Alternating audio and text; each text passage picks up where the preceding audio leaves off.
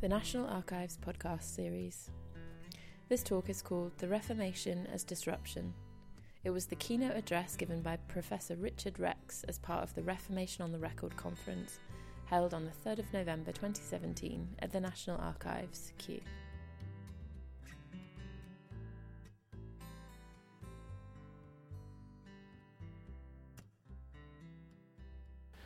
The concept of disruption, a bit meretricious perhaps. It's had something of a makeover in recent years. It used to be a mere pejorative, rather like wicked, but it's come to stand for much else, particularly in the areas of military strategy and high-tech industry.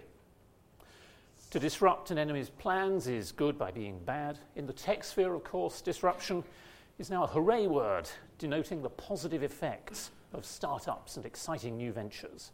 Here, perhaps you'll forgive me a little product placement. My introduction to this strange new world, or rather this strange new word, came a couple of years ago when my son Ed's AI music startup, JukeDeck, won the TechCrunch London Disrupt 2015. And I noticed when I was putting this together that in a month's time, TechCrunch Disrupt 2017 will be opening for business in Berlin. So going back 500 years, I rather like to see the 95 Theses as TechCrunch Disrupt Wittenberg 1517, with the new medium being radically adapted to the diffusion of radical ideas, spreading, of course, with astonishing speed. Well, saying something new about the Reformation at a general level is pretty challenging. Indeed, frankly impossible.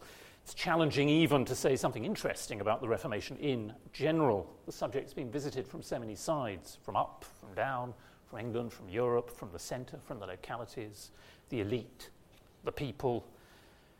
It's possible, of course, to find the new at the local level, in the particular and the unique of the archive, and I look forward to learning a lot today, therefore. And I apologise to those of you whose papers I must miss tomorrow because of a family business elsewhere. But in casting about for an idea on which to string together my reflections, I fell upon something that dawned upon me, perhaps here's the vestigial connection with our real purpose, dawned upon me at various times when consulting various Tudor records.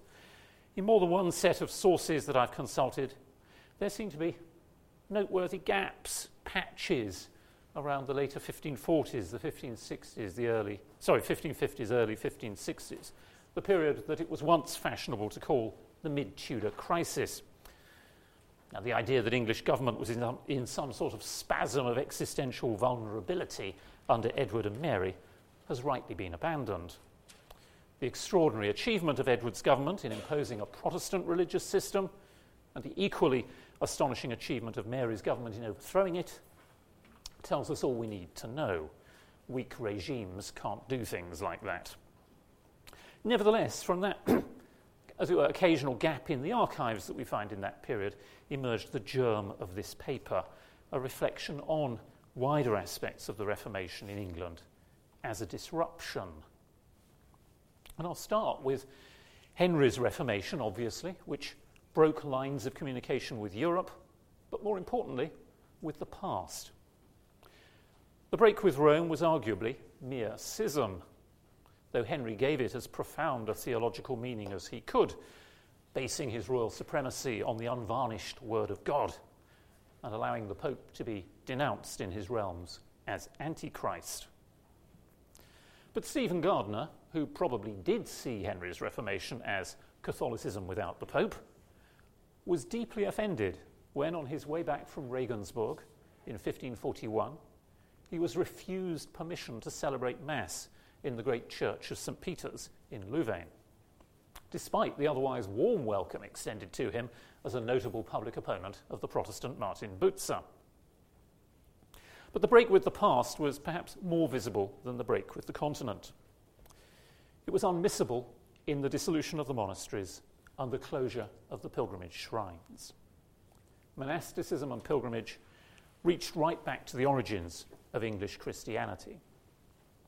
Henry and his publicists sought to construct an alternative past by way of an Anglo-Saxon church whose links to Rome or passed over in studious silence, while appeal was made to the ancient British Church and the figures of King Lucius and Joseph of Arimathea. The ghost of their researches still haunts the groves of Academe in the guise of something called Celtic Christianity. Now, the closure of the monasteries was not, I always love to emphasise, the gentle process that somehow seems to be implied by those romantic ruins lovingly tended and visited today at Fountains and Rivers and Mount Grace, Tavistock, Byland and the rest. We sometimes forget the dissolved religious houses were ruthlessly asset-stripped before being sold off, or sometimes given away, on condition that the new proprietor would demolish the church, if it hadn't already been done. Lewis Priory, the first major house to close by voluntary surrender, without prior involvement in rebellion, was actually, I think, perhaps the first building in England to be demolished with gunpowder, with explosives in spring 1538. This was a big thing. Monastic communities pensioned off, broken up. A few might have lived on as groups here or there, nuns particularly, whether out of devotion or merely out of the need to pool meagre resources, perhaps more likely. A few other monks and friars, the observant Franciscans, for example, quite a few of them left the country, but most lived on their quiet lives, lives made no easier, at least at first, by Henry's self-righteous refusal to release the ex-religious from their vows of celibacy. Might have been different if he'd been a monk, of course. But 1538, I think, was still more significant for that year-long campaign of iconoclasm, played out mainly, though not exclusively, in the public square around Paul's Cross. Statues and relics from shrines across the country were brought to London at intervals and solemnly desecrated before crowds of thousands. And the destruction of the Rood of Boxley in February was especially symbolic. The carved wooden crucifix at Boxley in Kent had long been a focus for pilgrimage. Indulgences were to be earned there, vows fulfilled, miracles sought. Boxley was not on the main pilgrimage route from Canterbury to London, though it was on the old, or very near the old trackway, the old road from Winchester to Canterbury, and would no doubt have harvested some pilgrims from there. Doubtless the rest cut down 7 miles to Boxley from Rochester before heading back up to rejoin the London road at Sittingbourne. But anyway, famously, when it was taken down in 1518, the crucifix was found to have joints and internal wires that had once enabled it to move. It was immediately denounced by Henry's polemicists as impious fraud perpetrated upon simple believers by corrupt clergy. Now, there's actually no evidence for this. There are no reports of the image in miraculous motion. The Henrician description of the internal mechanism, when you look at it, shows that it had long been in disuse. They talk, I think, of rotted wires. But it was a powerful charge nonetheless, and at the end of his sermon at St Paul's Cross, the preacher, John Hilsey, Bishop of Rochester, invited the apprentice boys to tear the thing to pieces before it was burned. As Charles Risley says in his chronicle, after the sermon was done, the bishop took the said image of the Rood into the pulpit and broke the vice, which I discover means the visage, the face, broke the vice of the same, and after gave it to the people again. And then the rude people and the boys broke the said image in pieces so that they left not one piece whole. Now, this spectacle of a crowd of excited youths smashing a crucifix must have been, I know, dangerous words in the mouth of a historian, but let them stand, must have been deeply shocking to a society for which the crucifix was the ultimate religious symbol. So too, I think, must have been the Eucharistic symbolism with which the bishop first broke the image and then gave it to the congregation. One is reminded of Eamon Duffy's remark that iconoclasm was the sacrament of Reformation. This was desecration of the most solemn kind. It wasn't that common for a bishop to preach at the cross, Paul's Cross, I mean. Proceedings were endorsed, of course, as you know, by the attendance of the mayor and aldermen, and often enough, and I suspect particularly on this occasion, by royal councillors and courtiers. But 10 years earlier, in 1528, Henry himself had made his views clear about the unknown miscreants who had lopped the head off, well, the mere statue of the Blessed Virgin in Paris. Speaking of the procession of reparation in which Francis I had personally taken part through the streets of the city, Henry, speaking to his privy chambermen, had commended the French king's virtuous and religious demeanour used in the ceremonies against the damnable and celerate demeanour of those worse than Jews, he added the ultimate insult for him, that would do such despite to the blessed images where they cannot do it to the thing itself. And yet again, 10 years later, this kind of iconoclasm is official policy.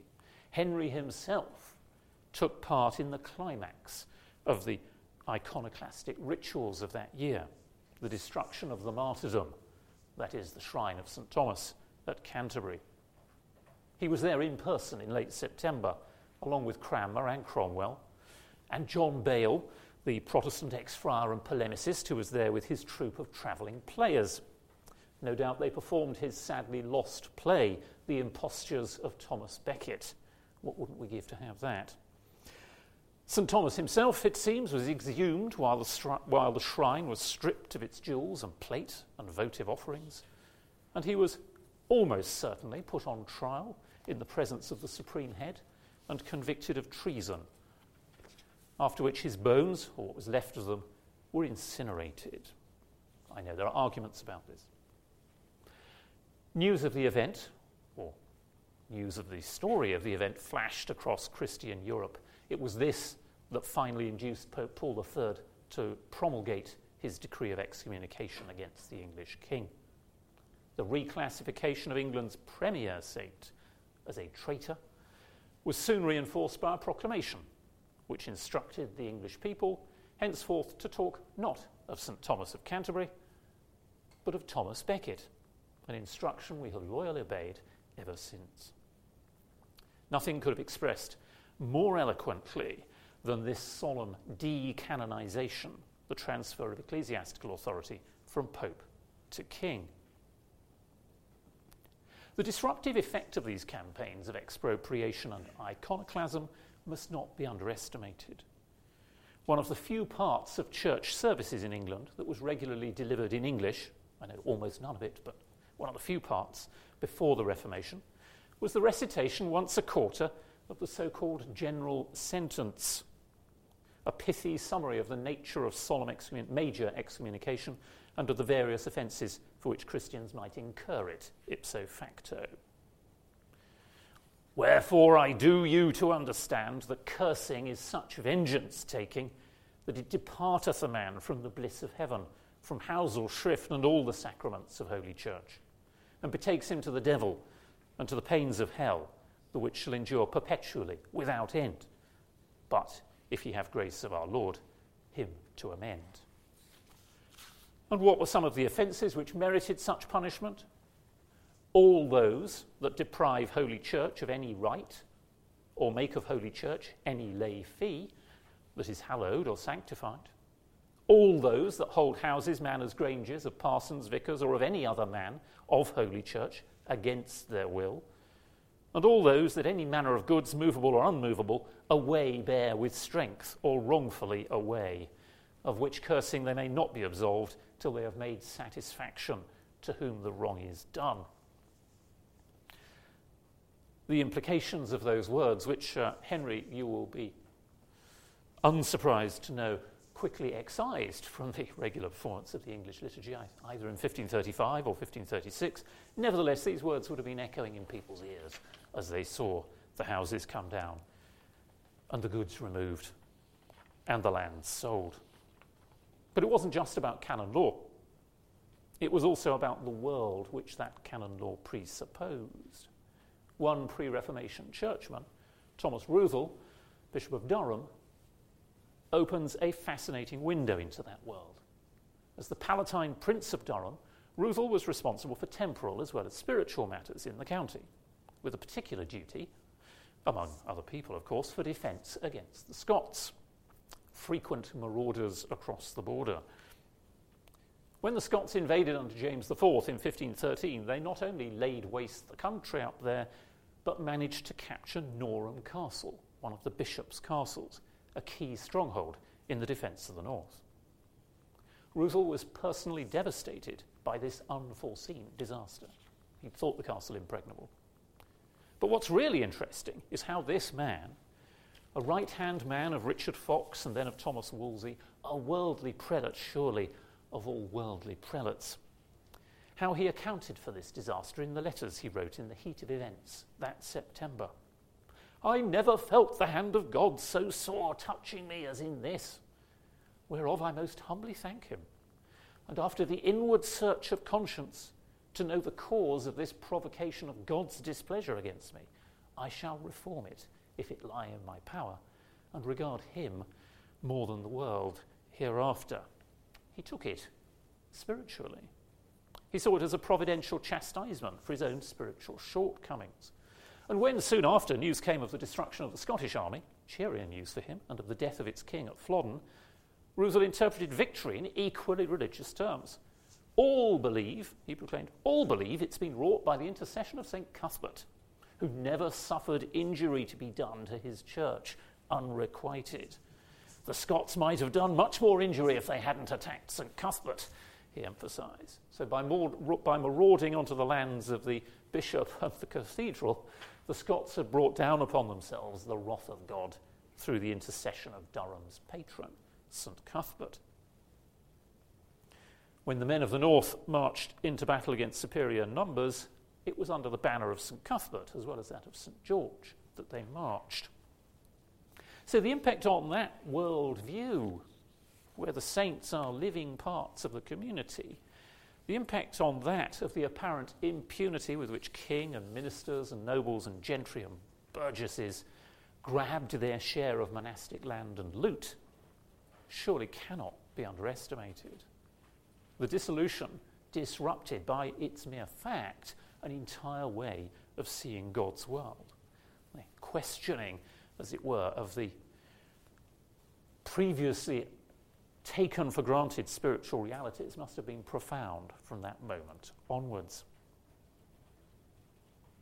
Henry VIII had in fact begun by this a disruption, if you like, of the relations between the living and the dead. It would be taken much further during the reign of his son, under the guidance of Thomas Cranmer. In another characteristically brilliant aperçu, I'm sorry, it seems the only person I'm quoting today almost is Eamon Duffy, but well, what can you do? In a characteristic aperçu, he observed how Cranmer's burial service in the Book of Common Prayer transformed the deceased from the second person in the action to the third. We no longer committed you to the earth, but him or her. It's a tiny change, but deeply revealing, completing, as it were, a process of disconnection from the dead, which had begun with restricting access to the saints in the 30s. Now, that process also saw the excision of the dirge from popular prayer books and, of course, the elimination of the suffrages for the dead from the Eucharistic prayer in Cranmer's communion service. It's not inappropriately, I think, being called the excommunication of the dead. And the process was dramatically expressed in what the Duke of Somerset did to the Pardon Churchyard in St. Paul's, in London. John Stow has preserved for us in the description a record of this staggering act of desecration, and I owe this to the work of James Simpson. In scavenging for raw materials to build Somerset House on the Strand, the Duke not only tore down the walls and the chapel of the old churchyard complex outside the cathedral, incidentally destroying a narrative wall painting of the Danse Macabre modelled on that in Paris. That's a loss, I think. But ordered that the site be cleared of the remains of the dead. The bones of countless Londoners were unceremoniously dumped, as Stow later reported. The bones of the dead, couched up in a charnel under the chapel, were conveyed from thence into Finsbury Field, through which I was passing so slowly on the train this morning, into Finsbury Field, by report of him who paid for the carriage, more than 1,000 cartloads. and there they were dumped in the marsh, and the ground was in a short space raised afterwards by soilage from the city. That's where they took the crap. The ground was raised, and they built 3 mills. Well, this sort of callousness, of course, was not confined to Protestants. William Tracy had been dug up and burned back in 1531. And when Cardinal Pole visited Cambridge in 1557, Martin Bucer was likewise exhumed from his honourable resting place in Great St Mary's before being taken out into the market square and burned. Similar events, of course, at Oxford. And that desecration was almost respectful in its judicial formality when compared to what happened to poor Miles Buckley in St John's College Chapel. He was turned up by accident when William Fulke, the Puritan, arranged for the removal of the altar steps in 1565. The altar itself had gone 5 years before, but Fulke felt that the stone steps somehow preserved the spirit of idolatry. Buckley was turned up by accident. He'd only been buried in 1559. His will had been made at the high tide of the Marian Restoration, and his request of place of burial tells us, I think, all we need to know about his sympathies. Some of his friends were still fellows when he popped out of the ground, and the callous disturbance and casual disposal of his remains were among the charges that they brought against the Puritan faction in the fellowship in the ructions that convulsed that college in the years that followed. Religious divisions were easily able to trump, it seems, the social ties and pieties even of collegiate life. Well, Benedict Anderson, of course, has... somebody other than Eamon, excellent, has taught us to think of nations as imagined communities. And I suppose perhaps any community is an imagined community. We belong because we think we belong and because other people think we belong. Well, the imagination of the medieval community extended easily to the dead, routinely and incessantly remembered in churchyards and churches, by tombs and memorials, in masses, in bead rolls. We still have a surprisingly large number of those bead rolls, those elaborate membership registers maintained by some of the grander confraternities, Corpus Christi in York, St Anne's in Knowles, the Palmers at Ludlow. There are quite a few others. But what Cranmer completed under Edward, at least in principle, was a redefinition of that community to exclude the dead. Living as we do in the world he helped create, it's difficult to imagine the disruption to one's view of and conduct in the world occasioned by such a doctrinal revolution. And that's quite apart from the abolition of the Mass, a change so shattering that it provoked riots and turmoils across much of England, certainly much of southern England. Now, to discuss the disruption arising from that to the understanding of the body of Christ, the social world, would extend this lecture way beyond its allotted hour. So I shall at once pass on to other things. What about the disruption among the clergy? The dumping onto the clerical labour market of thousands of ordained monks seriously disrupted the normal processes of clerical recruitment.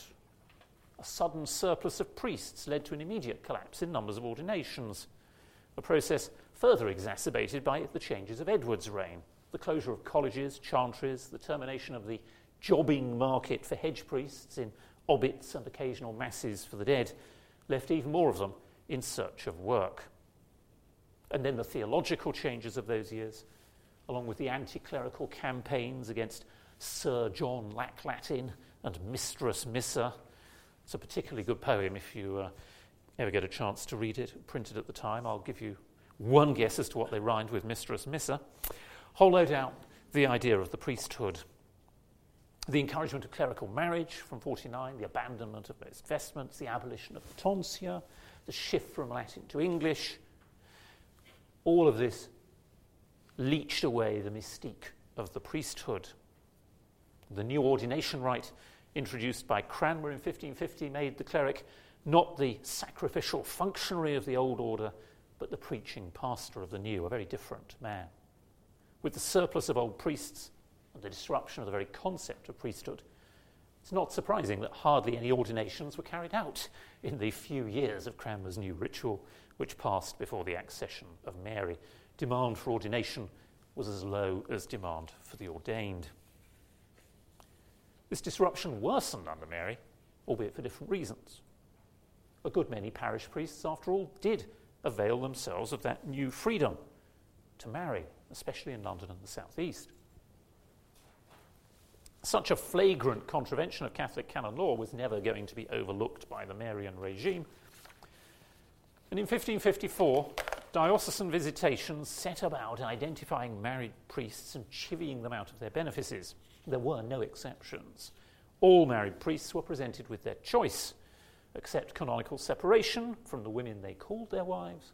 Their marriages were simply not recognised. Or they could no longer officiate as priests in the church. The vast majority, of course, driven by need or hope of gainful employment, accepted separation. There were few. Matthew Parker, for example, kept faith instead with their spouses. Even then, as you all know, I'm sure know, those who accepted separation were not reappointed to the parishes in which they had kept their wives, but had to seek preferment elsewhere. It was one of the largest games of musical chairs in English church history. We shouldn't, by the way, simply assume that all those who took wives are to be regarded as conviction Protestants, though we can be reasonably sure that most conviction Protestants in the priesthood probably took wives. Most of those separated from their wives that year did accept reappointment to other benefices. But the readiness to continue to serve does not necessarily mean that they were all convinced Catholics any more than the marriage means that they were all convinced Protestants. And it's this disruption, I suspect, in the ranks of the clergy that may go quite some way to explain my admittedly rather tentative sense of archival gaps and breaks in the mid-Tudor record. When one has to consult, for example, the Clergy of the Church of England online database, that wonderful invention, one often finds that it's during the 1540s and particularly the 1550s that our knowledge of parochial incumbents becomes patchy. Oxford and Cambridge colleges that I've looked at the records of, at any rate, often seem to have holes and punctures, as it were, in the records at this point, maybe as one set of fellows or one bursar flees the college to avoid visitation or inquisition or worse, and another takes over, maybe as one guy's room is just emptied out by the next occupant. But that continuity that we usually see in such institutions seems jeopardised in this period. Parish registers, introduced by Cromwell in the 38 injunctions, at one level, we would expect them to be plentiful from 1540. And there are enough parochial registers for the next 20 years to have allowed the Cambridge group for population history to start its extraordinarily powerful statistical analysis of English population from that year, from 1540. But we all know that in practice, more runs of registers start after 1560. Now, that may simply reflect inevitable teething problems of a new system. But the added disruptions of clerical turnover and, of course, plague mortality, of which more in a moment, surely exacerbated it. With churchwardens' accounts, whose survival is in any case, of course, very patchy, there are arguably signs of reluctance to be involved in innovative and destructive processes. The accounts of Great St Mary's in Cambridge are very good, but they get a little bit messy around about the crucial years, 1550, 51, 52. A couple of areas one doesn't see this. Episcopal registers are not bad, although I think there are gaps in them, as it were, not lost registers or missing registers, but I don't think they quite get all the information they should. And wills, probate seems to have gone on pretty consistently. But then, of course, probate is something for which there is a great deal of not only official command, but also popular demand. It's not surprising that stuff to do with property survives a bit better. There are, of course, other reasons than religious turmoil for some of this mid-Tudor disruption. And the most important would be those two influenza epidemics that bookend the 1550s. F.J. Fisher realised back in the 60s or even the 50s, I can't remember the date of the article, that the epidemic at the end of Mary's reign was a major demographic crisis. And it was clear that the epidemic of Edward's reign also ranked high on the list. But it's only since the work of that Cambridge group on English population that these epidemics have been recognised, not sufficiently widely in my view, for the calamities they were. That second visitation of what seems to have been flu under Mary is reckoned by Wrigley and Schofield to have been the greatest demographic disaster in English history between 1540 and 1640. A death toll an order of magnitude higher than that of the plague of the 1660s, of which we all know. Maybe Fisher thought, I don't think Wrigley and Schofield go this high, but Fisher thought maybe as much as a fifth of the population was carried off. I think it's certainly more than a tenth. The massive turnover then in parish clergy that we see particularly around 1560 is not solely down to issues of conscience. It's also a matter of head count. Plague mortality exacerbated the shortfall in ordinations. And it took the Church of England, of course, a decade or two to recover recruitment to anywhere near pre-Reformation levels. Gradually, though, that new religion settled in. Eamon Duffy again notes Christopher Tricky's pious interjection in his curious parish register, Deo gratias, thanks be to God, in 1570, I think, or 1572, when a couple of parishioners donated to Morbath Parish Church a handsomely bound, velvet-bound, I think, Book of Common Prayer. Choral evensong, of course, early became popular in the few major churches that maintained choral establishments. And that gives me an excuse to mention one of my favourite 16th century figures, the profoundly eccentric fellow of St John's College, Cambridge, Everard Digby, almost certainly an uncle of the gunpowder plotter, Everard Digby, who, when accused by the Puritan master William Whitaker of covert popery and systematic absence from chapel, explained that he attended chapel regularly, down the road at King's, where they had music. King's, of course, retained its choir and organ. The musical tradition at John's had been cut off abruptly by Pilkington and Fulke back in the 1560s and will not be revived again till the 1630s. Digby, by the way, manifested his own musical talents by disturbing the peace of the college on a regular basis with loud fanfares on his hunting horn, which was one of just 24 ways in which he sought to provoke and irritate his Puritan colleagues.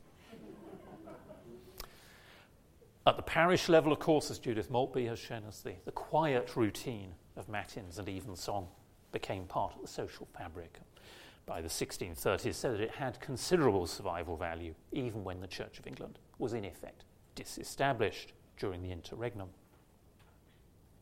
So in a certain sense, then, the English Reformation is over by the 1580s. England was, as Christopher Haig put it, a nation of Protestants, even if it's not entirely clear what its Protestantism was.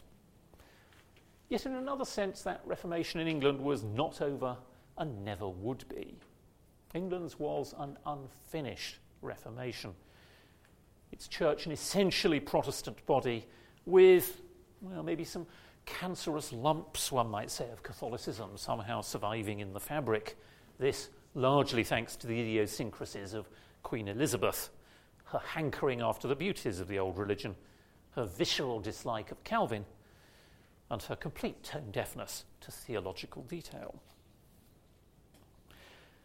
The late medieval church, of course, should not be seen simplistically as part of some merry England world we have lost. It was not without its tensions.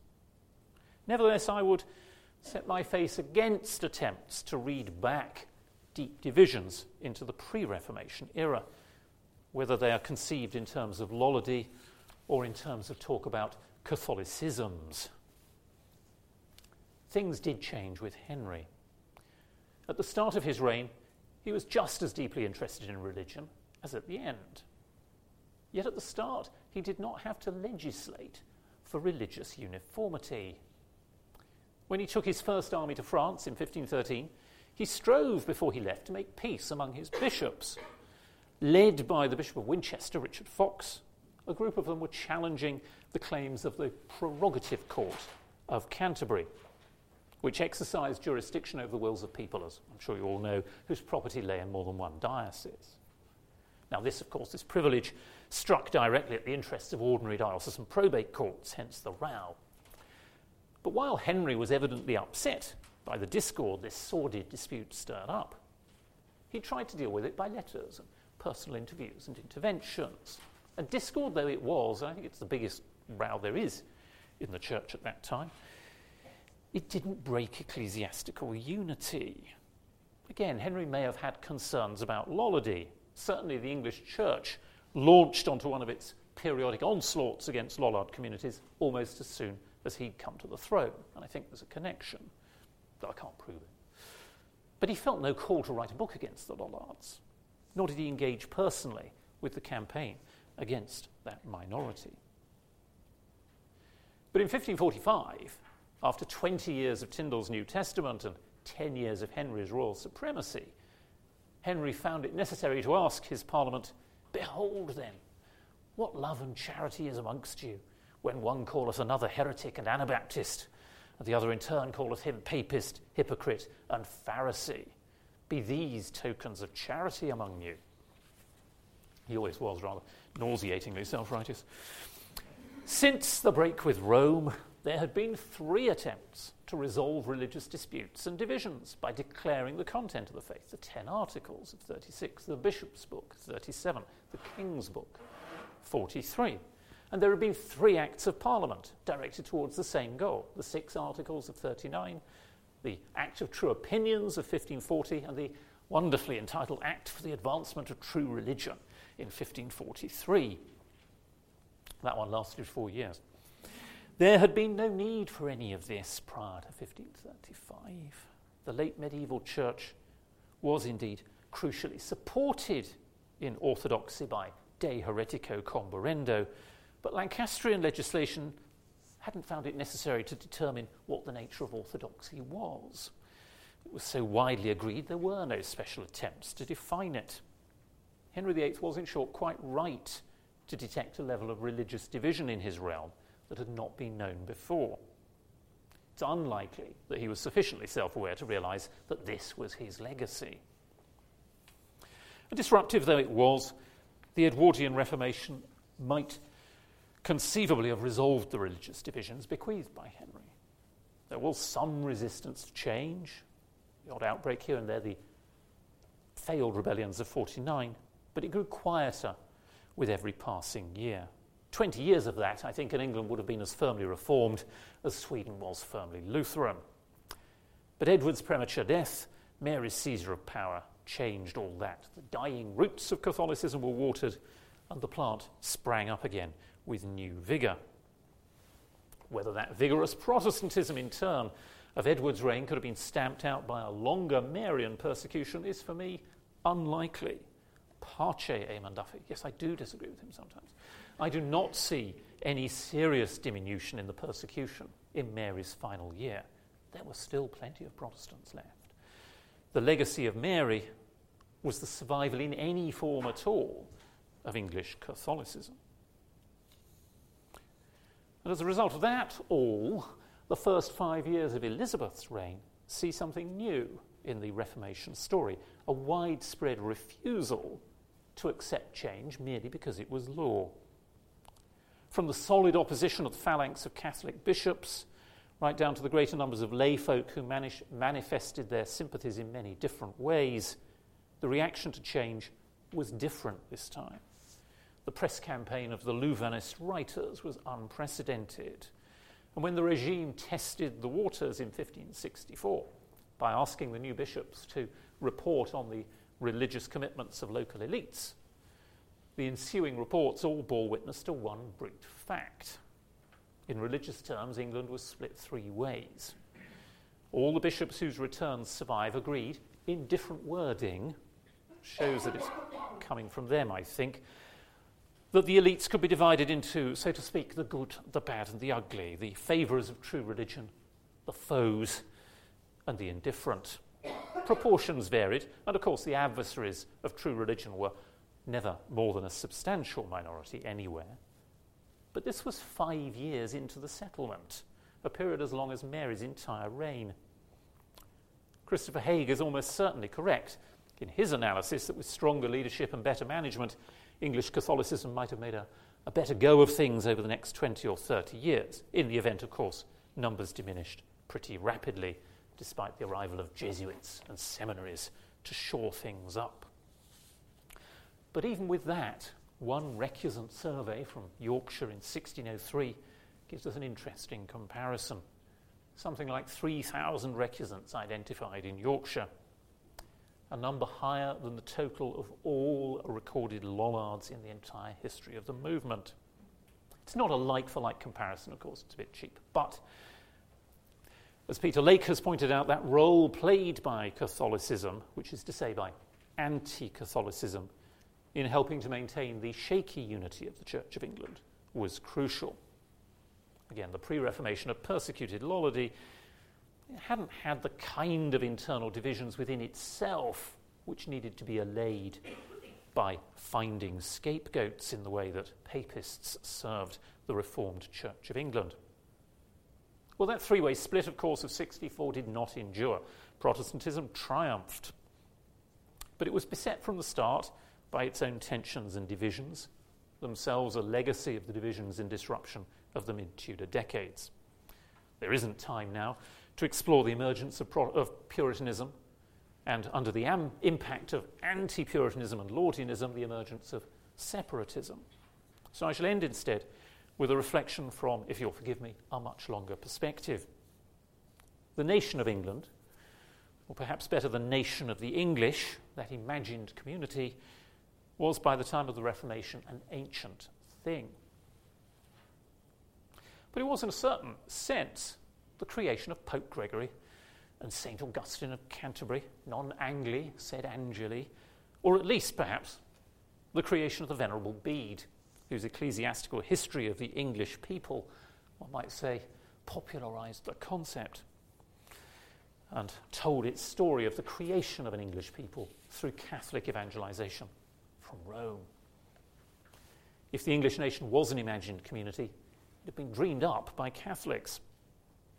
So it's hardly surprising that one of the Catholic refugees at Louvain, Thomas Stapleton, sought to dissuade Queen Elizabeth from her Protestant ways. I'll give it away, it didn't work. But he sought to dissuade her by dedicating to her in 1565 the first English translation of Bede's history.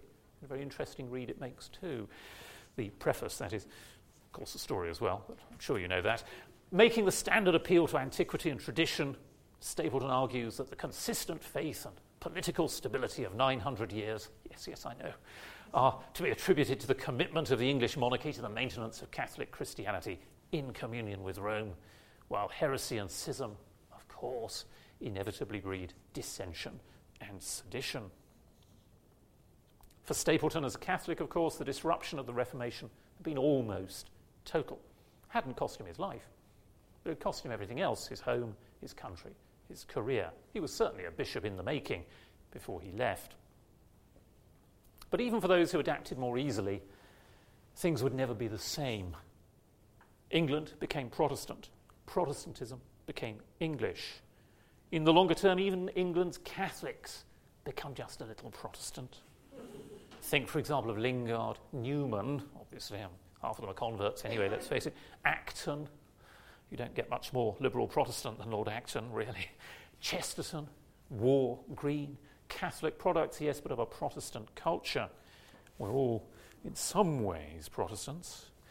But today, as we look back from a country which has, in a couple of generations, rather suddenly and rather obviously ceased to be a Christian country, as we look back upon a country which, less suddenly but more unexpectedly, ceased in, say, 3 generations to be a Catholic country, I think we gain a little extra insight into what happened. Perhaps it takes an age of disruption like our own to appreciate the momentous character of that earlier disruption that was the Reformation. Thank you for listening.